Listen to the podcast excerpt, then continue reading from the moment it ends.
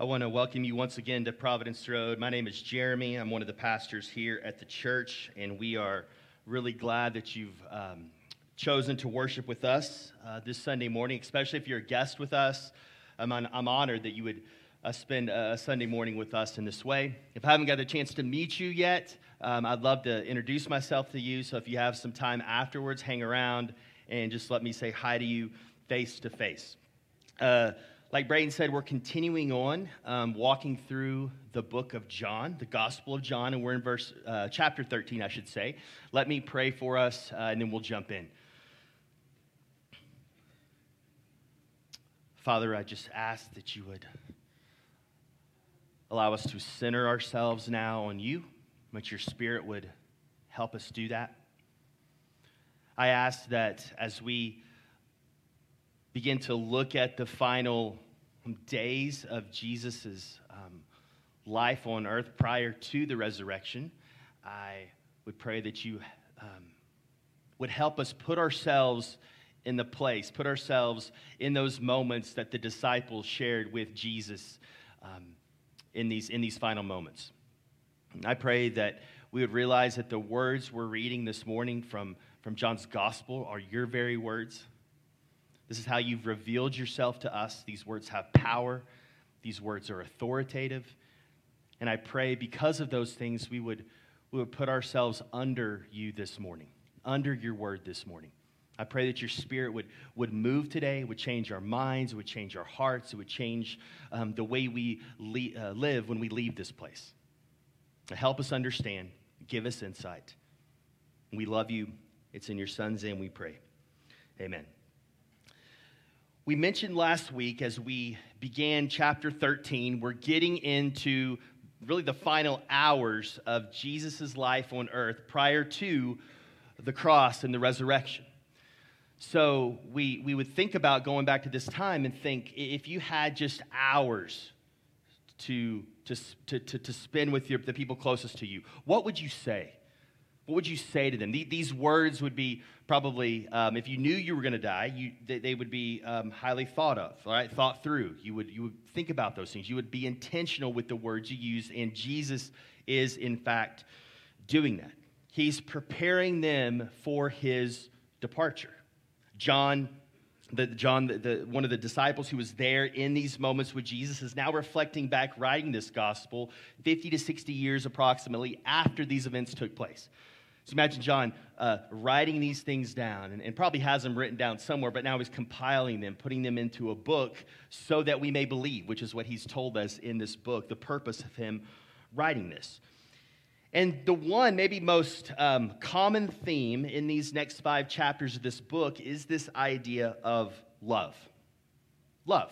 Simple, straightforward idea, right? We're all, we've all heard of it, we're all familiar with it, and Jesus is really going to show us what the biblical idea of love is. Here's the problem with us, though. We use love for everything. We use those words, and, and they can mean uh, different degrees of things, right?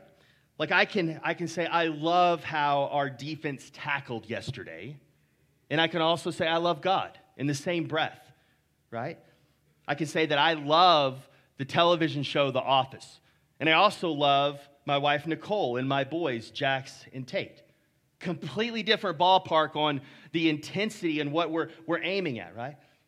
I love at, at, my favorite Mexican restaurant some tacos and some chips and salsa. Sorry, I'm making you hungry, and a cold drink. And I love those things, but I also love the church, the bride of Christ.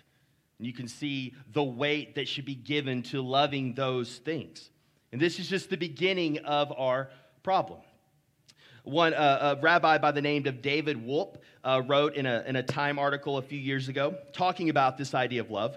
He says, The word love is mostly used according to the first definition given in the dictionary an intense feeling of deep affection. It's a very straightforward feeling, straight out of um, any dictionary you look at. In other words, love is what one feels. He says, after years spent speaking with couples before, during, and after marriage, and of talking to parents and children struggling with their relationships, I am convinced of the partiality of the definition. Love should be seen not as a feeling, but as an enacted emotion, To love is to feel and act lovingly. Now, Rabbi Wolpe gets closer to what I think the biblical definition is, but he still falls short because he doesn't address who is this love directed towards. You can still have an, in, an acted emotion, but turned around on yourself. See, at its basic level, love is putting the needs and cares of others before our own. That's the basic, um, really biblical definition of love. C.S. Lewis, in his book, The Four Loves, says this about agape love, one of the words used in the original language for love, kind of the highest form of love that we see in the scriptures.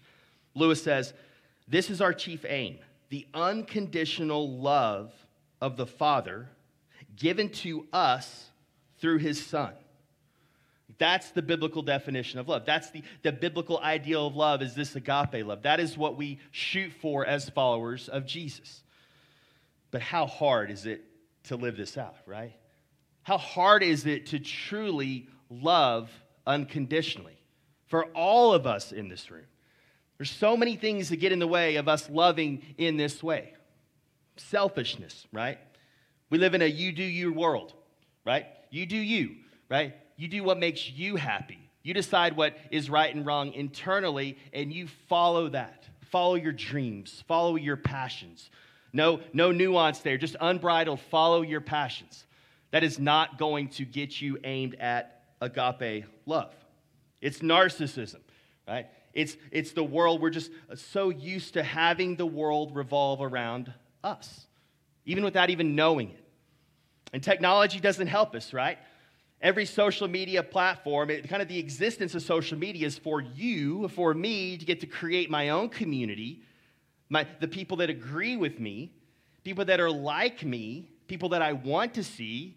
Yet algorithms on all the social media sites just feeding us more and more of what we want.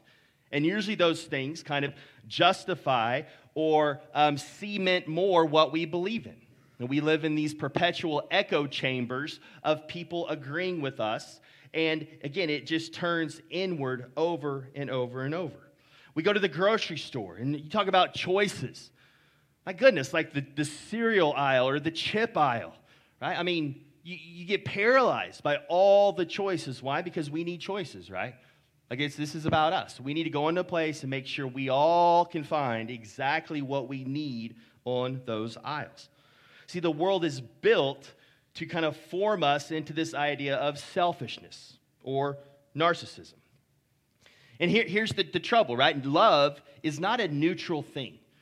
When we love something, we're either taking from someone else or taking from some, something else or someone else and using it to benefit us, or we're giving something away. We're giving away blessing. We're giving away whatever it is so that someone else would be cared for loved, built up. You can't, there's no neutral when it comes to love. It's either taking in or it's giving away. In the first verse of this chapter, chapter 13, we looked at it last week, and this really is kind of the intro verse for this farewell discourse that Jesus is, is having with his closest followers. And John says this towards the end of this verse. It says, he says, Now, before the feast of the Passover, when Jesus knew that his hour had come to depart out of the world to the Father. and he's preparing them. He says, having loved his own, there's that word, loved his own, who were in the world, he loved them to the end. We talked about this last week. John just probably uh, reflecting back and having these, these overwhelming thoughts, looking back 50, 60 years later, thinking, just being overwhelmed that yes, he loved us. He actually went through with it, right? He told us he loved us and he cared for us for three years, but he didn't bail at the last minute. He went through the suffering and the shame to the end. Yes, he loved us to the end, is what John is thinking. And then in this particular passage we're going to look at today, this is one of Jesus' probably the most, the most famous commands in all the scriptures. John 13, 34 through 35. Like this is the application for today. He says this A new commandment I give to you, that you love one another, just as I have loved you. You also are to love one another. By this, all people will know that you are my disciples. If you have love, there it is again, for one another. You see, that I always thought, and then maybe some of you are here and you're, you're skeptics, you're new to the faith, you're checking this out. I've always thought that this idea of, of biblical love, of self giving, agape love that Jesus lays out here, is one of the greatest proofs and defense, the defenses of Christianity. Right? This love that we see amongst the members of the Trinity, this self giving love. Because here's the deal if you don't believe in God, if you don't believe there is, is a, um, a God out there, especially the God of the Bible, let's just take you're an atheist, where does the idea of self giving love come from? Right? One of the core foundations of atheism is, is evolution, right? Survival of the fittest, right? The strongest survive. How in the world, if that is the mechanism for that philosophy, how in the world can you ever give your stuff away, your life away, lay down your life in death if all that there is is keep going, right? Survive, survival of the fittest. There's no meaning here, but just getting yours while you're on earth. How in the world do you have any concept of love if that is your worldview, if that is your philosophy? So I think there's even some apologetic in here for the faith. I think as human beings, we all want to experience this self giving love. Right? I would love, I love the idea of someone laying down their life for me. Right? That's heroic. We, that, that, that inspires us on the inside. This is what great books and movies are made of. Where does that idea come from? I believe it comes from the scriptures. Right? This is the highest form, uh, the idea of love, this agape love.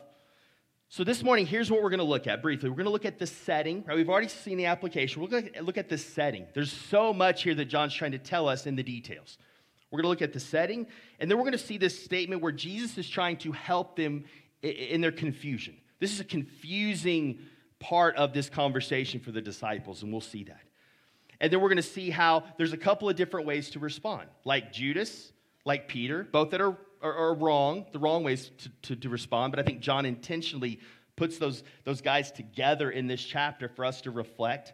And then we're going to swing back to the application and try to figure out how do we do this. Okay, so the setting, let's look at verse 21. After saying these things, Jesus was troubled in his spirit and testified, Truly, truly, I say to you, one of you will betray me. This is one of you will betray me. And again, imagine you're sitting around here with the rest of the disciples.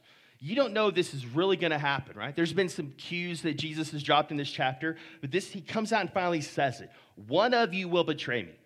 These 12 guys who were brothers, who were a family, who, who had walked together with Jesus for three years, and now he's saying one of them is going, one of you is going to betray me. Some commentators think when John says Jesus was troubled in his spirit, this might have been a form of depression. Right? Jesus was struggling here. This is a deep, deep trouble and, and sensitivity in Jesus' spirit to what is about to happen. And we would all feel the same way, right? If we were on the, if we knew someone was going to betray us and that was, that was heading there and we knew where the next few hours were going in Jesus' life, we would experience the same thing. Another peek into just the humanity of Jesus in this moment. And then again, he says, Truly, truly, I say to you, one of you will betray me. Now, if you're there and you don't know who this is, right, you're starting to thinking, well, who is it? Is it me? Is it him? Is it him? And you can imagine what's going on in the disciples' minds sitting around this table. He gives them a chance here to examine themselves. Am I going to follow him to the end? Am I going to be the one that backs out? In verse 22, the disciples looked at one another uncertain of whom he spoke. One of the disciples whom Jesus loved, now this is John, right? When we see the disciple that Jesus loved, this clues us into the John, the writer of this book, um, was reclining at a table at Jesus' side. So Simon Peter motioned to him to ask Jesus of whom he was speaking. So that disciple, leaning back against Jesus, said to him, Lord, who is it? Now, when I've always read this, um, at least at the beginning of my walk with the Lord, like I was always confused about some of the descriptors here. Like, how, like, how were they sitting? Like he was like, like leaning back against Jesus. Like this isn't our custom, right? When we sit around dinner, dinner table. And, and the, the, most, the most famous picture of this is Da Vinci's Last Supper painting. And usually, and Da Vinci had to make it look like kind of one long table, and he has all the disciples there at the table. And that's not exactly the way this would have taken place. So I want to give you some illustrations here because, again, it's so important for us to put ourselves in the position of the disciples here. So go and throw that first picture up. This is called um, the cenacle, And it is uh, where most historians, archaeologists believe that this is the actual room where the last, where all of this um, last discourse took place, the upper room. Right, most people think this was it. Now, this picture's taken after it has been restored a little bit, but that's a, that's a fairly good representation of the room, the actual room, that Jesus had this conversation with his disciples. And now they were sitting and reclining at what is called a Roman uh, triclinium table. You can show the next picture here. I have a few pictures of these. So you notice that there's um, they were always in the form of a U shape, right? And you notice you see the the seating there. It wasn't um, not chairs like we would sit around at a dinner table, not really couches either, right? Because they didn't have backs on them. They were kind of these, these benches that were covered with pillows. You notice in this picture, there were just two small tables filled up, probably a smaller dinner, but that is what the, the, the, the people would eat off of. Go to the next picture. This is more of a, a modern day recreation of this. You have the pillows and you have the table in front there uh, to put um, wine or bread or whatever else. And then there's one more here. This is probably what a big feast would have looked like around one of these tables, right? You still see the kind of the couches around here. Um, so it's definitely more of kind of a, a lounging atmosphere, right? And you would the traditional was was you would have you would lean on your left elbow, lean on the pillow, and you would eat with your right hand. And so everybody was kind of leaning in one way or the other, and then the, the, your legs would be going out to the back, uh, kind of behind you, out of the way of everyone else. Okay? So this is this is how this is happening. This is why those kind of weird adjectives and verbs that John uses here, they don't really make sense when you think about a normal dinner table because it wasn't what we would think of a normal dinner table. It was um, something that looked like this. Uh, thanks, Jared. You can take those down now. Um, and so what we have here is you, you see that Jesus is talking to John, kind of in a private conversation, because John is next to Jesus, right? Um, and it, it, he, he's playing, like John's playing the middleman really for Peter here, right? So Peter's like, you can imagine, like he sees John and Jesus talk, hey, hey, hey, John, what's he saying? Like, what's he saying to you? Tell me, tell me, right? And so John is kind of playing middleman here for Peter. And then in verse 26, Jesus answered, um, It is he to whom I will give this morsel of bread when I have dipped it. So when he had dipped the morsel, he gave it to Judas, the son of Simon Iscariot. And after he had taken the morsel, Satan entered him. Jesus said to him, What you are going to do, do quickly. Now, no one at the table knew why he said this to him. So, again, he's just talking to John about who he's going to give the morsel to in these things. So, no one else knows why uh, he said this to Judas. Um, some thought it was because Judas had the money bag. Judas was, Jesus was telling him, buy what we need for the feast, or that he should give something to the poor. Verse 30, though, so after receiving the morsel of bread, he immediately went out, and it was night. Interesting phrase there from John, it was night. Like, it, it's something, nothing, nothing changed in that moment from before this conversation to after this conversation with daytime, nighttime. It's like John is setting the scene here, thinking back. Like things are getting dark. It was night, it was gloomy. One of them had just left. One of their brothers had just left. And obviously, um, they're going to put it together that he was the one that betrayed Jesus. Now, John doesn't have a, an account of the Garden of Gethsemane as the other three uh, gospel writers do, but some, um, most theologians, commentators think that this is kind of John's version, right? John's thinking back, and this was kind of the moment that John remembers maybe the most of Jesus kind of, um, of, of, his anguish and of his pain of the, and of the darkness of um, this night that was before them. verse 31 says, When he had gone out, so when Judas had left, Jesus said, Now is the Son of Man glorified. Like now, not will be, but right now. Right now is the Son of Man glorified. And God is glorified in him. If God is glorified in him, God will also glorify him in himself and glorify him at once. Now, this is all about discipleship, right? What Jesus is about to unpack for them, he's giving them clarity about what's about to happen. He's trying to help them as followers of Jesus. He's already called them to follow him, he's already called them to do that. But now he's leaving. They're confused about the betrayal. And so Jesus is trying to lay out for them what is going to happen. He's trying to help them understand how this is going to work. This is why these five chapters of John, 13 through 17, could be just a discipleship manual in and of themselves, because Jesus is passing on everything he can think of to them before he goes away. I think of John here, what John's thinking. Okay, John has just watched Judas leave. He can't believe it. Like, like he's got to be shocked because he knows exactly what Judas is doing because Jesus told him, right? And, and, and John's trying to put that together. And then Jesus says, Now I'm going to be glorified. Now is the Son of Man glorified right now. So John's head has got to be spinning. Now, what is happening here? What is Jesus talking about? And then beginning in verse 33, um, this is one of probably the, the moments that John remembers most, I'm guess thinking back. Verse 33, and this is why Jesus used this, this, this word, uh, teknia, for little children in the, in the original language here. He doesn't use children, there's another word for that. He uses little children. It's little, little children talking to these grown men. Yet a while while I'm with you, like just a little bit longer, you will seek me. And just as I said to the Jews, so now I also say to you, where I am going, you cannot come. Now, this would have, once again, blown their minds. Like, what, what, Jesus? Like, what are you talking about? Like, we can't come with you.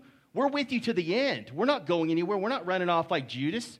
We want to be with you till the end. But Jesus is basically saying, not yet. Not right now.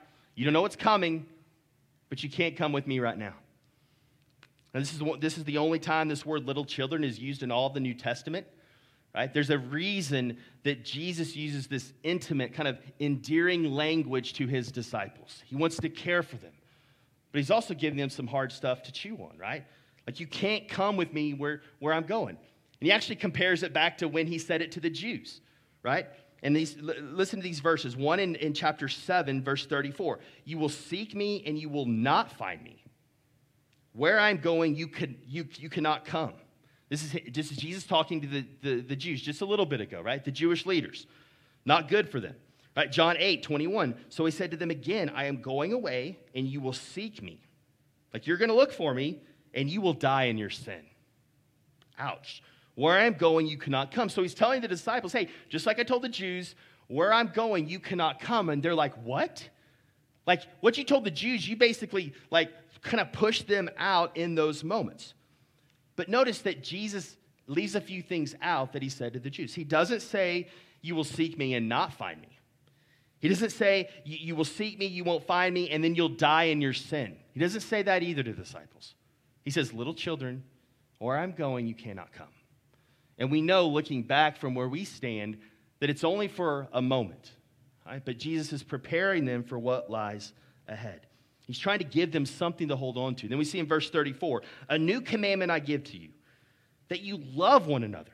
So he doesn't even address what he just said, he just goes straight into the command that you would love one another. Just as I have loved you, you also are to love one another. By this, all people will know that you are my disciples if you have love for one another. Right? So he's given us, he's given them a clear, clear marching orders. It's, it's unclear, it's a little confusing. They're scared, they're surprised. But he said, Listen, little children, love one another. Love one another. He wants them to hear that. And one kind of grammatical thing here that's really important put uh, verse 34 back up there. Um, this, this preposition as, there in, the, uh, um, in the middle of verse 34 there, um, just as I have loved you, that preposition there can be translated as or actually from. And from just sounds strange, right? That's why they don't translate it that way, that you love one another just from I have loved you, right? But it actually, um, it's, it's not just a comparison preposition like, like love me as I loved you or, or model your love after me. That's what when we read it, and that's true, but there's a deeper meaning if you read that from from. Like, love one another from the, the, the source, from the actual source of the love that I have shown you. Like, tap into the love that I have shown you. And with that love is the love you go forth with to love one another. And we can't miss that here. Jesus is clearly saying, hey, you go out and try really hard to love one another, right? That's impossible. We've seen it's impossible for us as selfish human beings to, to live a life consistently, agape loving other people. It's impossible. We have to tap into a different source, and Jesus is giving us the source here with this command. One commentator, Bruner, who we refer to a lot, he says this. He says you can kind of restate this by saying, Jesus saying, have a heart for one another from my heart for you. like take bits, something from the heart I have for you, and have that same heart for each other. Then he says that everyone or all people will know you by the way you love one another, right? We think of evangelism and mission and wanting to see people who don't know Jesus come to know Jesus and experience the grace and mercy and love that we've been shown in Christ. He's saying the way that pe- the world is going to know, even more than your words, at least in this context, he's saying this, even more than your words, the world is going to watch you how you treat each other, and that's how they're going to know you're my disciples. And there's one thing built in here that's, that's kind of assumed is that we would actually be loving one another in the midst of the world. So the command here is not, hey, like hive off from the world, create your own little community, and just wait for Jesus to return and love each other really, really well. No. The world couldn't see us if we did that. The assumption here is that we would love one another, but all the while doing this in the world. All the while doing this among different religious groups, people who believe differently from us, people whose definition of love is different from us. So we love one another as a community, so it's not an individualistic thing. It's not, hey, go off and be a, a solo missionary by yourself. You lack the community that's going to actually show people who, what a disciple is. That means we live as the church in the world, our love for one another. For you physicists, in here, there's, there's two kinds of forces in mission in the scriptures. You have the centripetal force, right? It's the force that pulls in, and the centrifugal with the F force, centrifugal force, is the, is the force that pushes out. So mission, there's, there's both in the, in the scriptures, right? We often think of going out, like the apostles going out, the centrifugal force, right? Going out in, on mission. There's also a pulling in, an attracting in form of mission, and this is what Jesus is speaking to here. People are going to be drawn in. People are going to be curious by how you treat one another and be drawn into the community of faith because this love is alien, it's foreign, it's unselfish. It's not the, it's not the de facto uh, way of the world. It's a different kind of love. So, really, Jesus' love was given to his disciples to create in them a love for each other in the midst of a watching world. In the midst of a watching world. Only the person who has been loved can love. And only the person who has been loved in this way can actually love in this way. John also wrote, the, the gospel writer here wrote three epistles in the New Testament. First John, Second John, Third John, right? Really simple for us, right? They didn't. They just put a number behind the guy's name. Um, in First John, chapter two, seven and eight, he says this. And again, he, he, he, this is John's language, right? So he's, he's, there's a lot of overlap here. Beloved, He's talking to the church, Christians. I am writing you no new commandment, but an old commandment that you had from the beginning. The old commandment is that the word that you have, you have heard. At the same time, it is a new commandment that I'm writing to you, which is true in him and in you. Notice it's in us. Speaking of our union with Christ, the fact that we're united to Christ through the gospel, the power of the Holy Spirit. That's what that in language is. In him and in you because the darkness is passing away and the true light is already shining. And it's light that we know light, but it's also a deeper metaphor for Jesus. let's look at the end of the chapter. We have Peter here, good old Peter. Verse 36 Simon Peter said to him, Lord, where are you going? You can imagine Peter here. We know what Peter's temperament is. His head has to be spinning. Jesus answered him, Where I am going, you cannot follow me now, but you will follow me afterward. There's our hope, right? There's a glimmer of hope for the disciples, right? Oh, you're going to follow me eventually, but not now. And here's Peter kind of bucking up. Peter says to him, Lord, why can I not follow you now? I will lay down my life for you. He's probably thinking of Judas and how much of a, oh, how loyal he is and compared to Judas. He's saying, I'm not going to leave you. I'm with you to the end. Let me fight for you. Verse 38. And Jesus answered, well, Will you lay down your life for me? Like, you, you really think you're going to lay down your life for me? Truly, truly, I say to you, the rooster will not crow till you have denied me three times. Right? Peter's bringing his bravado, this self strength, this pride. Bringing it to the table here in this upper room when none of the opposition is around. And Jesus, I'm sure in his mind, is like, Peter, Peter, Peter. You know, you don't even know what's coming, right? You're going to be so scared of the authorities that you're going to run from a little girl in a few hours. So don't bring this now, Peter. Just wait.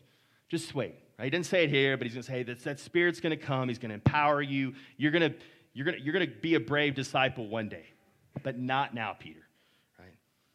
So, one of the, one of the again, the, the, one of the main things this passage is teaching is how do, and it's a question for us here, how do we relate to Jesus, an invisible Lord, right?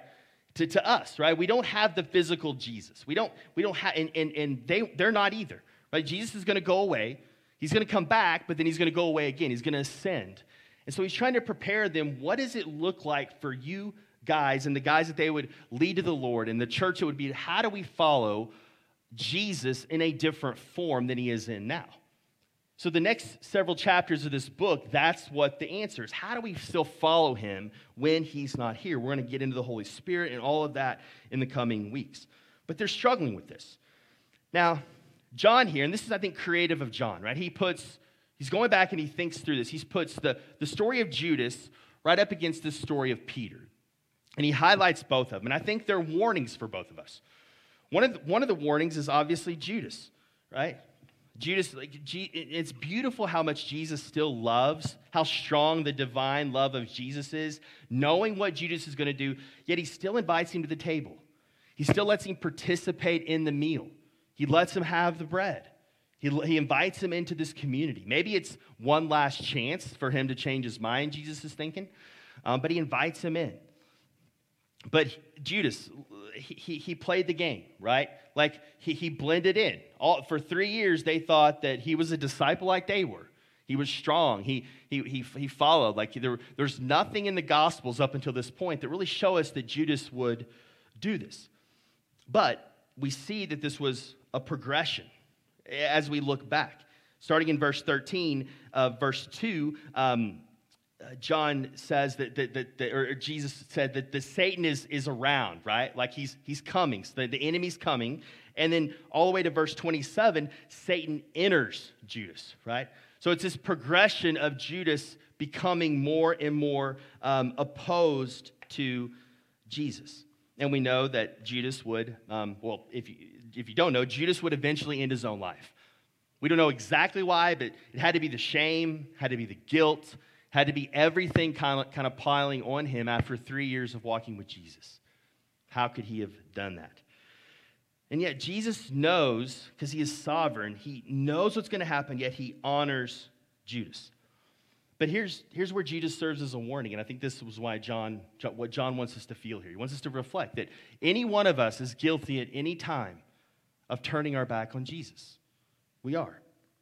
Right? We're not immune to the influence of Satan just because we're followers of Jesus. Satan can affect us, Satan can influence us.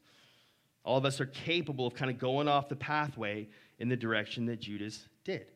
And we need to feel that in some sense. We need to feel that warning. I think that's why th- this is in the scriptures. And then we have Peter, right? Peter's the other example. He's prideful. He loves Jesus. It's, it's, it's not, it is so clear that Peter loves Jesus. But the way he's going about it, he's impatient, he lacks self control, he thinks he is awesome, he thinks he can fight off the Roman authorities by himself. And that's a, a, warning for us as well. Are we a little bit too arrogant? Do we lean into our own strength too much?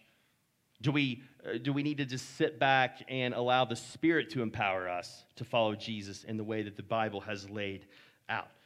So we have two really uh, poor ways to respond in this moment to Jesus, right? But Jesus has obviously given us the best way to respond, and that is how he has loved us. So, how do we love one another? Back to the original command. How does this work? How are we going to do this? When we're so selfish, we're so narcissistic, right? Like I was thinking about this week, and, and um, we have a six and two year old boys, and um, they just bring out so much selfishness in me right?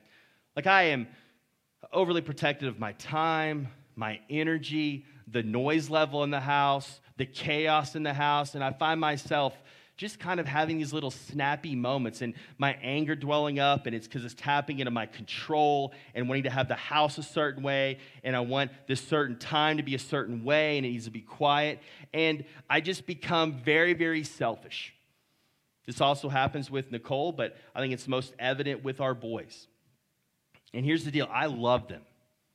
I love them more than any other human being in the world, Nicole and the boys, right? I love them. But they're the ones I'm most selfish towards. They're the ones that I often kind of snap at the most when they're, they're encroaching upon my, my freedoms, my time, my energy. I just want this space to do X, Y, and Z. How selfish am I to treat the people closest to me in this way? And if I can't treat these, the, the people in my life this way, if I can't be selfless for them, I'm not going to be, be able to be selfless for anyone else.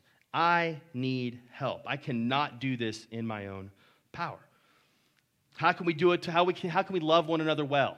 Right? When we, when we, we disagree uh, from church to church and denomination to denomination, tribe to tribe about so many different secondary and tertiary things, how can we lay those things aside and not continue to disagree and process through those things, but how can we do it with a loving posture?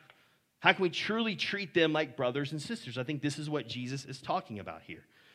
Uh, Sam Harris, who's a when a, modern atheist, smart guy, talks about this kind of the atheist kind of uh, view on um, really selfishness and, and really, and, and as it ties to love.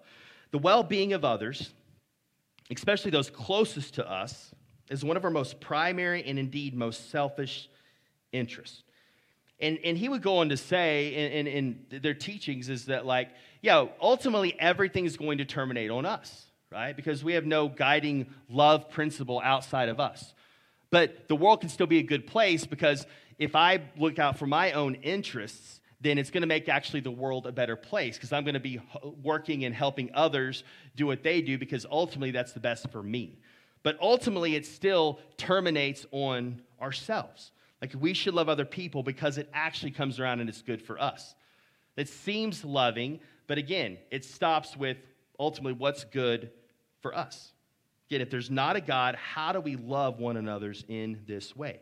Fleming Rutledge, uh, an awesome um, Christian author, says this. She says, Sentimental, overly spiritualized love is not capable of the sustained, unconditional agape of Christ shown on the cross.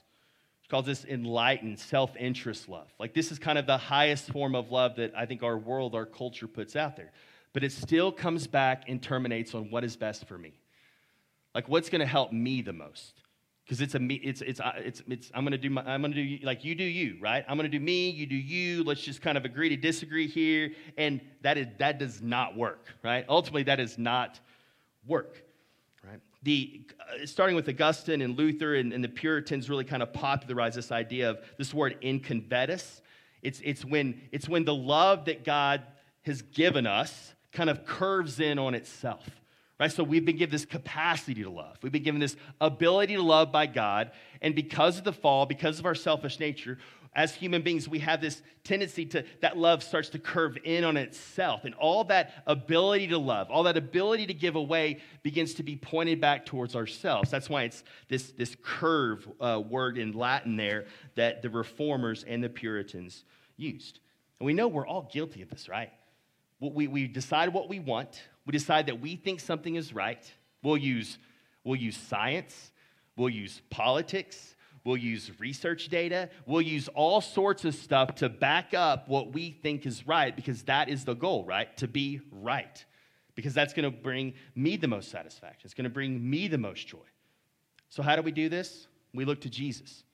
And listen to 1 John 2 9 through 11, getting back on the application here. The first thing we have to do is we have to meditate on the love of God, the love of God that He has for us. Listen to 1 John again in his epistle, kind of explaining this. Whoever says he is in the light, and don't think like a light room, think of Jesus being the light and this, this idea of union. Whoever says he is in the light and hates his brother is still in darkness. It's proven himself not to be a Christian. Verse 10 Whoever loves his brother or sister there, his brother or sister abides in the light Again, abides in Jesus, and in him there is no cause for stumbling. But whoever hates his brother is in the darkness and walks in the darkness and does not know where he is going because the darkness has blinded his eyes. Once again, what makes gives us the ability to, to do this is that we're in Christ. We've been united to Christ through the gospel, through his love. So it's not just he's modeled for us on how to love other people, which he has. He's actually given us the ability to love other people, the energy, the fuel, because now we're united to him through the Holy Spirit, right? And that all comes through his grace and his mercy apart from anything we've done. That is what we have to dwell on. There's no way we can love one another so that the world can see that we are disciples without first going back to how Jesus has loved us. And this is the new commandment uh, Jesus says. Okay? So when we think of those in words in this passage, in the light, saying in Jesus, he is the light. This John has said in his book. So, number one, meditate on the good news. Meditate on God's love for you found in Jesus, in your union with Jesus, your connectedness to him. Secondly, simple, do small things with great love, right? Don't, don't try to go out and do some um, spectacular uh, deeds of love here. Look around you. Look around at your brothers and sisters. This is, again, another push for why you need to be living life around brothers and sisters. And at Providence Road, we call those gospel communities, because that is where you're going to see the need. That is where you're going to see practical, everyday needs that need to be met in a sacrificial way. This is the love that Jesus has for us and he wants to have for others. It's others focused and it's sacrificial. So dwell and think about the love that Jesus has for you as a follower of Jesus. And then allow that to move you and motivate you through the Spirit to love other people this week in a normal, everyday thing. Don't go around necessarily looking for the spectacular, just everyday life.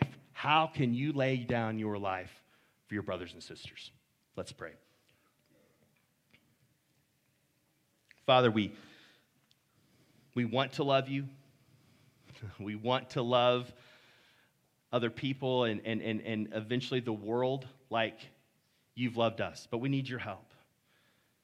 I pray that we leave here, that we would be thinking and dwelling more on your grace and your mercy and love and less on ourselves. And that through that process, you would bring to mind how we can love one another as brothers and sisters in you. It's in Jesus' name we pray. Amen.